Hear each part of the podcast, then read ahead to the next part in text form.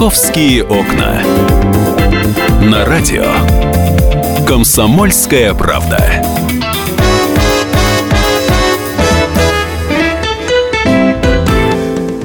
Здравствуйте, в столице полдень. Я напоминаю, сегодня у нас 18 августа. У нас осталось до нового учебного года всего ничего. Последние дни, последние недели, они, как правило, самые такие, знаете, напряженные. Еще вот, э, думаю, до выходных э, многие родители подождут, а вот с понедельника, с 22 уже начнется активная подготовка к школе. А, у нас есть проект, называется он «Дорогая школа», в котором мы обсуждаем все э, проблемы, которые касаются обучения наших детей. А, то, что нас беспокоит, на самом деле, больше всего. А нас беспокоит побор в школе, э, питание наших детей, школьная форма, э, за что могут у нас в школе все-таки попросить оплату, а где все-таки школа перегибает или классные руководители. В общем, будем во всем этом разбираться до буквально 31 августа включительно. Каждый день у нас разные гости, разные темы, и мы начинаем.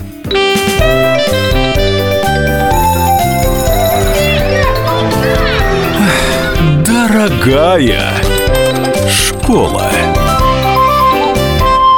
Ну что же, а, у нас на связи директор Московского центра образования Царицына. Мы сегодня поговорим с директором школы об основных интересных проблемах а, с Ефимом Лазаревичем Рачевским. Здравствуйте, Ефим Лазаревич. Да, здравствуйте. Здравствуйте. Да, Слышно меня? Очень хорошо слышно. Мне, вот знаете, интересно, а директора школы, они вообще на каникулы уходят или нет? Ну, каникул как таковых нет. Ну, если залезть в слово в этимологию, там, vacation и так далее, ну, есть какой-то период отпуска. Все по-разному. Директору полож... школы положено 56 рабочих дней. Или 44. Везде по-разному в разных регионах. Ага. Конечно, отдыхают. Вот а... я только что вернулся из отпуска. Вот. И так странно все. Это хорошо. Это надо отстраниться от проблемы, что позволяет Э, в общем-то, прочистить мозги, избавить их, сделать такую небольшую виртуальную лоботомию, избавить их от воспоминания о последнем звонке, выпускном вечере и приступить и приступить уже к новому учебному году. А, Ефим Лазович, я хотела бы спросить, как ваша школа готовится к Новому году? А, что уже готово, что еще не сделано? А, какие там нюансы вот, доделываете вот эти последние две недели? Ну, то есть конкретно, что в вашем хозяйстве происходит? Ведь в моем понимании директор школы – это не просто человек, который отвечает там за учебную часть и так далее, да, там за все вопросы касаемые обучения. Но это менеджер, это управленец, да, который делает так, чтобы школа функционировала нормально, чтобы были покрашены стены, чтобы были заборчики все исправной, да, чтобы э, пропускная система работала. Вот вы э, все уже проконтролировали, все у вас готово? Знаете, если свести вот э, работу директора школы к тому, что вы сейчас обозначили, это было бы так хорошо, так легко, потому что это предсказуемо. И решение темы сантехники, унитазов, заборов, пропускной способности. И это очень важно. Но это не самое существенное в ходе подготовки к новому учебному году. А что самое существенное? Ну, самое существенное – это та самая готовность, которую должны продемонстрировать учителя. У учительского отпуска тоже есть своя специфика. Отпуск длинный, поэтому где-то на 20-м дне они уже начинают звонить, спрашивать, а вот этот учебник мы возьмем или не возьмем вот, что будем делать с такой-то программой там, и так далее. То есть, самое существенное – это готовность участников образовательного процесса к самому процессу, да. Этот самый учебный процесс 1 сентября.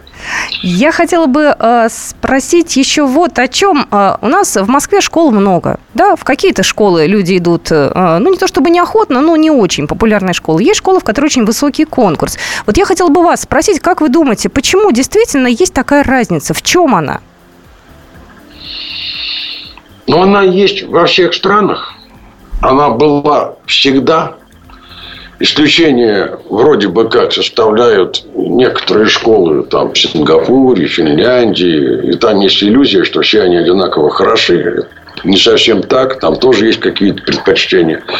Но э, все дело в том, что любая семья, разумная семья, связывает будущее своего ребенка с тем качеством образования, которое ребенок получит. Ну, естественно, что одинаковыми не могут быть школы, как не могут быть одинаковыми люди, не могут быть одинаковыми дома. Вот дома массовой жилой застройки. Они же только внешне одинаковые. Если войти в подъезд, там везде разные. Где-то написано слово «мир», где-то написано другое слово там и так далее. Все по-разному. Ну и, соответственно, поскольку школу делают люди, это директор, это учителя, это дети, это их родители, то везде разные социальные контексты, везде разные истории там, и так далее. Поэтому Основной ориентир – на что, какие вроде бы как внешние результаты школа предъявляет сообществу. Ну, вот в Москве, например, есть рейтинг московских школ, вы о нем знаете. Да, да, конечно, конечно. Я еще, знаете, Да. о чем хотела сказать? Да, Я пожалуйста. просто э, про обучение, там, про э, действительно количество детей, э, которые сдали ЕГЭ и поступили, это все понятно. Ну, например, я прихожу в школу, я смотрю, что здесь все скромненько достаточно. Ну, там вот, ну, знаете, как бедненько, но чисто. Да, а прихожу в школу, смотрю, там все прям, ну, круто очень. И площадка детская огромная, и три здания, территории. Я вот думаю, интересно, а почему так? Это родители такие состоятельные помогли? Либо им денег дали больше в Министерстве образования, если дали больше, то почему? А этой школе почему меньше? Вот вы можете объяснить, почему у нас школы так различаются, даже внешне? Знаете, я вам приведу э, один пример. Помните, был такой национальный проект образования, в соответствии с которым хорошим школам государство давало по одному миллиону рублей. Не помните, да? Нет. Вот. Первая волна этот миллион потратила на железо, я имею в виду компьютерное железо, на э, стулья, мебель, э, где-то даже вот хорошие душевые сделали. Вторая волна половину денег потратила на железо, половину на книги, библиотеку. А третья волна потратила их на повышение квалификации учителей. Вы знаете, встречаются школы, где, как бы сказали, все очень хорошо. И в вестибюле безумное количество спортивных кубков, знамен, Да. портретов. Вот. А ЕГЭ сдают плохо. ЕГЭ долгое время был и еще будет предметом дискуссий. И многие говорят, что нельзя алгебру и гармонию померить. И школа хорошая, но ЕГЭ сдают плохо. Школа нехорошая, но ЕГЭ сдают хорошо, потому что натаскали. То есть главный кри- Посылка, критерий это... посылка первая, да. Э, не- невозможно сдать хорошо единый государственный экзамен, если в школе плохо пахнет и не работает половина унитаза. Это точно совершенно. Ефим Потому что Владимирович. образовательная среда играет не меньшую роль, чем те уроки, которые проводятся в этой школе. Мы Вы хотели что-то сказать? Я прервусь. Да, мы с вами прервемся на две минутки. У нас сейчас будут новости. Ну а после новостей мы вновь вернемся в эфир. Я напоминаю, что у нас сегодня в эфире Ефим Лазаревич Рачевский, директор Московского центра образования Царицына. И проект «Дорогая школа». Продолжение следует.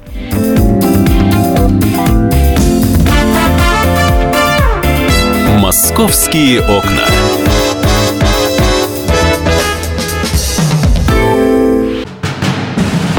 Живем в горячее время. Войны, падение режимов, исчезновение стран. Предсказать заранее такое невозможно. Но увидеть, как на наших глазах меняется мир, реально. Путевые заметки нашего спецскора Дарьи Асламовой. Программу «Горячие точки». Слушайте по средам в 20.05 на радио «Комсомольская правда».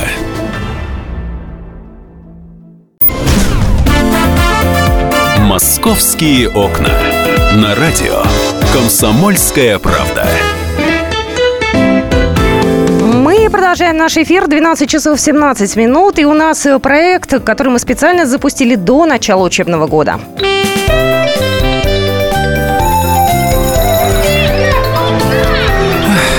Дорогая школа. Итак, у нас на связи Ефим Лазаревич Рачевский, директор Московского центра образования Царицына. И до новостей мы говорили о том, какую школу можно считать успешной, а какую нет. А, Ефим Лазаревич, я хотела да, спросить... я- я на месте, Да, да, да. да, да. Я сейчас стою на позицию э, детей, э, родителя ребенка, который готовится поступать в школу, да? То есть вот я обычно как? Смотрю, что у нас там рядом в районе есть, э, какие школы действительно красивые, какие некрасивые, это нормально. Все смотрят на унитазы, на мрамор и на э, то, как дети выглядят. Ну, это, в общем, э, такая верхушка айсберга. На что надо обратить внимание? Вот сейчас э, закончилась уже вот эта вот волна поступления, да, и уже можно э, судить, какие школы действительно эффективны, где много э, поступлений, да, и результаты ЕГЭ высокие, а где нет.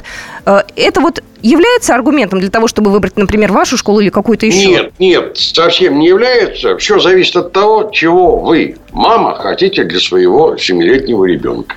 Вот чего вы хотите для своего семилетнего? Ну, знаете, вот я э, могу сказать по опыту себя, по поводу, по, по, опыту своих вот э, знакомых, да, мы хотим хорошую школу, самую лучшую, как правило. Какой смысл вы вкладываете в понятие «хорошая школа»?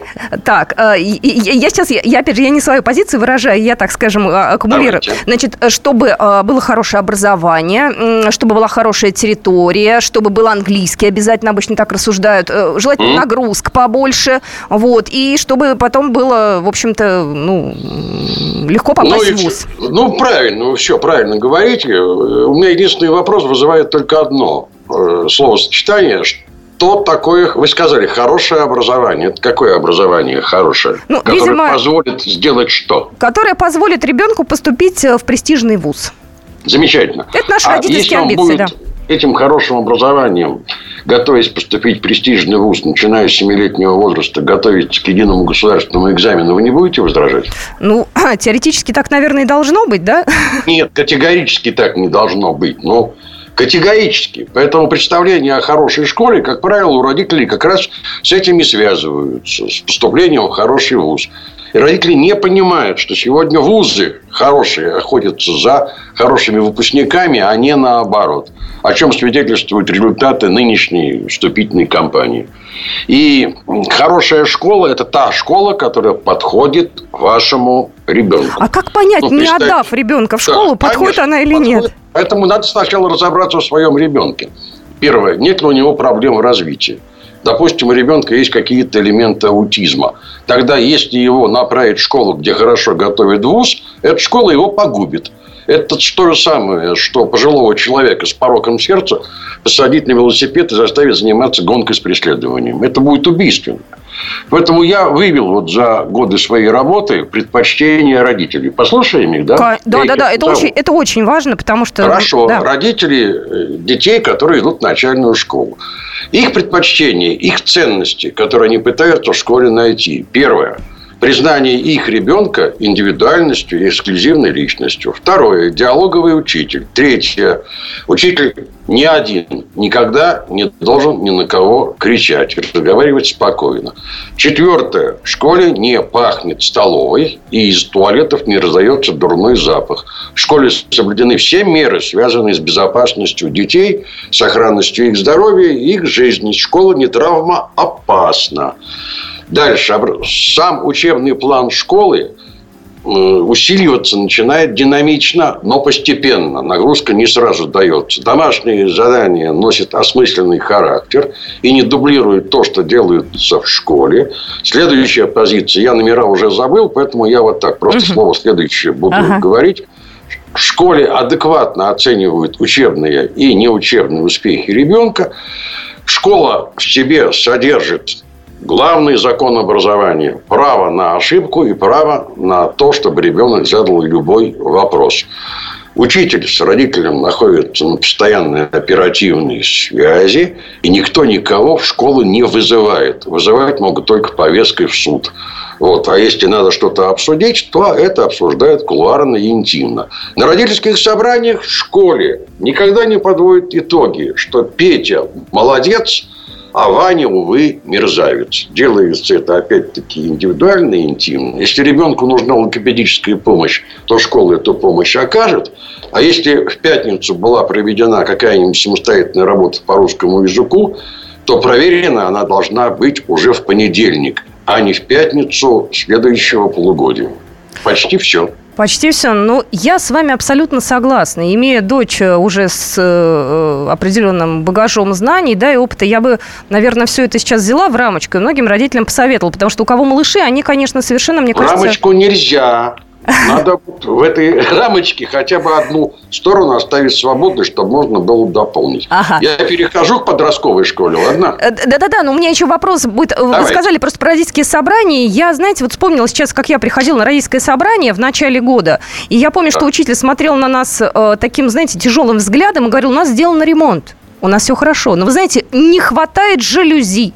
Вы, конечно, можете не вкладываться, но ваши дети будут сидеть под ярким светом. Родители чувствуют себя просто, я Все. не знаю, монстрами. Они начинается развод себя на деньги. мерзавцами. Да, да, да. И вот... начинают доставать кошельки, достают да. кто пять тысяч, кто полторы и так далее. Да? да. Да. А потом еще все видят, ага, вот, значит, родители Сидорова не заплатили. Прошлом. Сейчас этого нет. В Москве этого точно нет. И нет нигде. Потому что московские школы получают достаточное финансирование в виде субсидий, связанное исключительно с одним показателем. Сколько детей, столько и денег – на каждого, допустим, старшеклассника, 10 класс, любая школа, гимназия она, лицей, школа для трудных подростков получает четкий годовой норматив 123 тысячи рублей. Кроме этого, идут деньги из московского бюджета на кружки, дополнительное образование. Еще отдельной строкой идут деньги на коммунальные всевозможные платежи. Тепло, электроэнергия, там и все остальное. Поэтому оснований просить у родителей нет. Мы в нашей школе занимаемся тем, что вы называете поборами. На самом деле, это не побор, а благотворительные взносы. Это только в той ситуации, когда кто-нибудь очень сильно из детей заболел, и у семьи нет возможности. Ну, вот пару лет назад у одной девочки была сложная форма лейкемии, мы объявили благотворительную акцию. Собрали деньги, отправили в Германию, вылечили, теперь она учится в одном из престижных вузов в Москве. Вот это допустимо, понимаете? А эти поборы, которые вы говорите, они остались в прошлом, их сейчас нет. То есть, если вдруг, допустим, э, вот такие вот аналогичные слова мне произносит учитель, э, классный руководитель, если вдруг я такое вижу, мне куда жаловаться надо? Или, или вообще не стоит жаловаться? Ну, не надо. Ну, как это не надо жаловаться? Надо писать. Есть департамент образования, абсолютно открытая, прозрачная система. Зайти на сайт и написать. В такой-то школе с меня потребовали деньги на счет для унитаза. И вперед. Или на окна. Нет... Или на кирпичную стенку, или на асфальтирование подъездных путей. Ну, все. И это моментально прекратится. Все про это знают. И только какие-нибудь не очень далекие шкрабы, так назывались в советские времена школьные работники, угу. будут продолжать просить деньги на туалетную бумагу. Многие родители стоят, опять же, на позиции, ну что я буду жаловаться, на мое никто внимания не обратит заявление, жалобу. Просто некоторые не верят в то, что через департамент образования можно каким-то образом действительно, а, ну... Но те, кто не верит, да, это те самые маргиналы, которые готовы и дальше быть э, жертвой произвола нехорошего э, полицейского, нехорошего учителя, вымогателя доктора и так. А как быть, если действительно в школе не хватает, ну, допустим, ну, я не знаю, ну, не шторок, конечно, но что-то действительно не хватает? То есть, кто должен финансировать вот по полной программе школу? То есть, кто несет ответственность за то, что в школе что-то не так? Парты? Ой.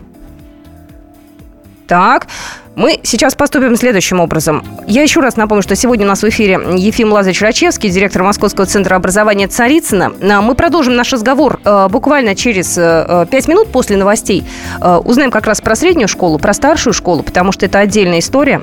Средняя школа – это дети ну, сами понимаете, с пятого класса уже там дальше, а по, по-моему, восьмой, по девятый. Вот. Старшая школа – это те дети, которые готовятся к ЕГЭ. То есть вот это все отдельная история. Мы говорили только про началку и про малышей, которые планируют а, только, по крайней мере, пойти в первый класс. Если у вас есть какие-то вопросы, вы можете позвонить нам по телефону 8 800 200 ровно 9702 или 8 967 200 ровно 9702. Я обязательно их задам а, Ефиму Лазаревичу. А вам еще раз хочу напомнить, у нас а, проект под названием «Дорогая школа». Он продлится у нас до конца лета до 31 августа. И мы в этом проекте будем обсуждать самые важные темы, которые касаются наших с вами детей. И питание, и э, безопасность, и школьная форма. В общем, все будет у нас в эфире. «Московские окна».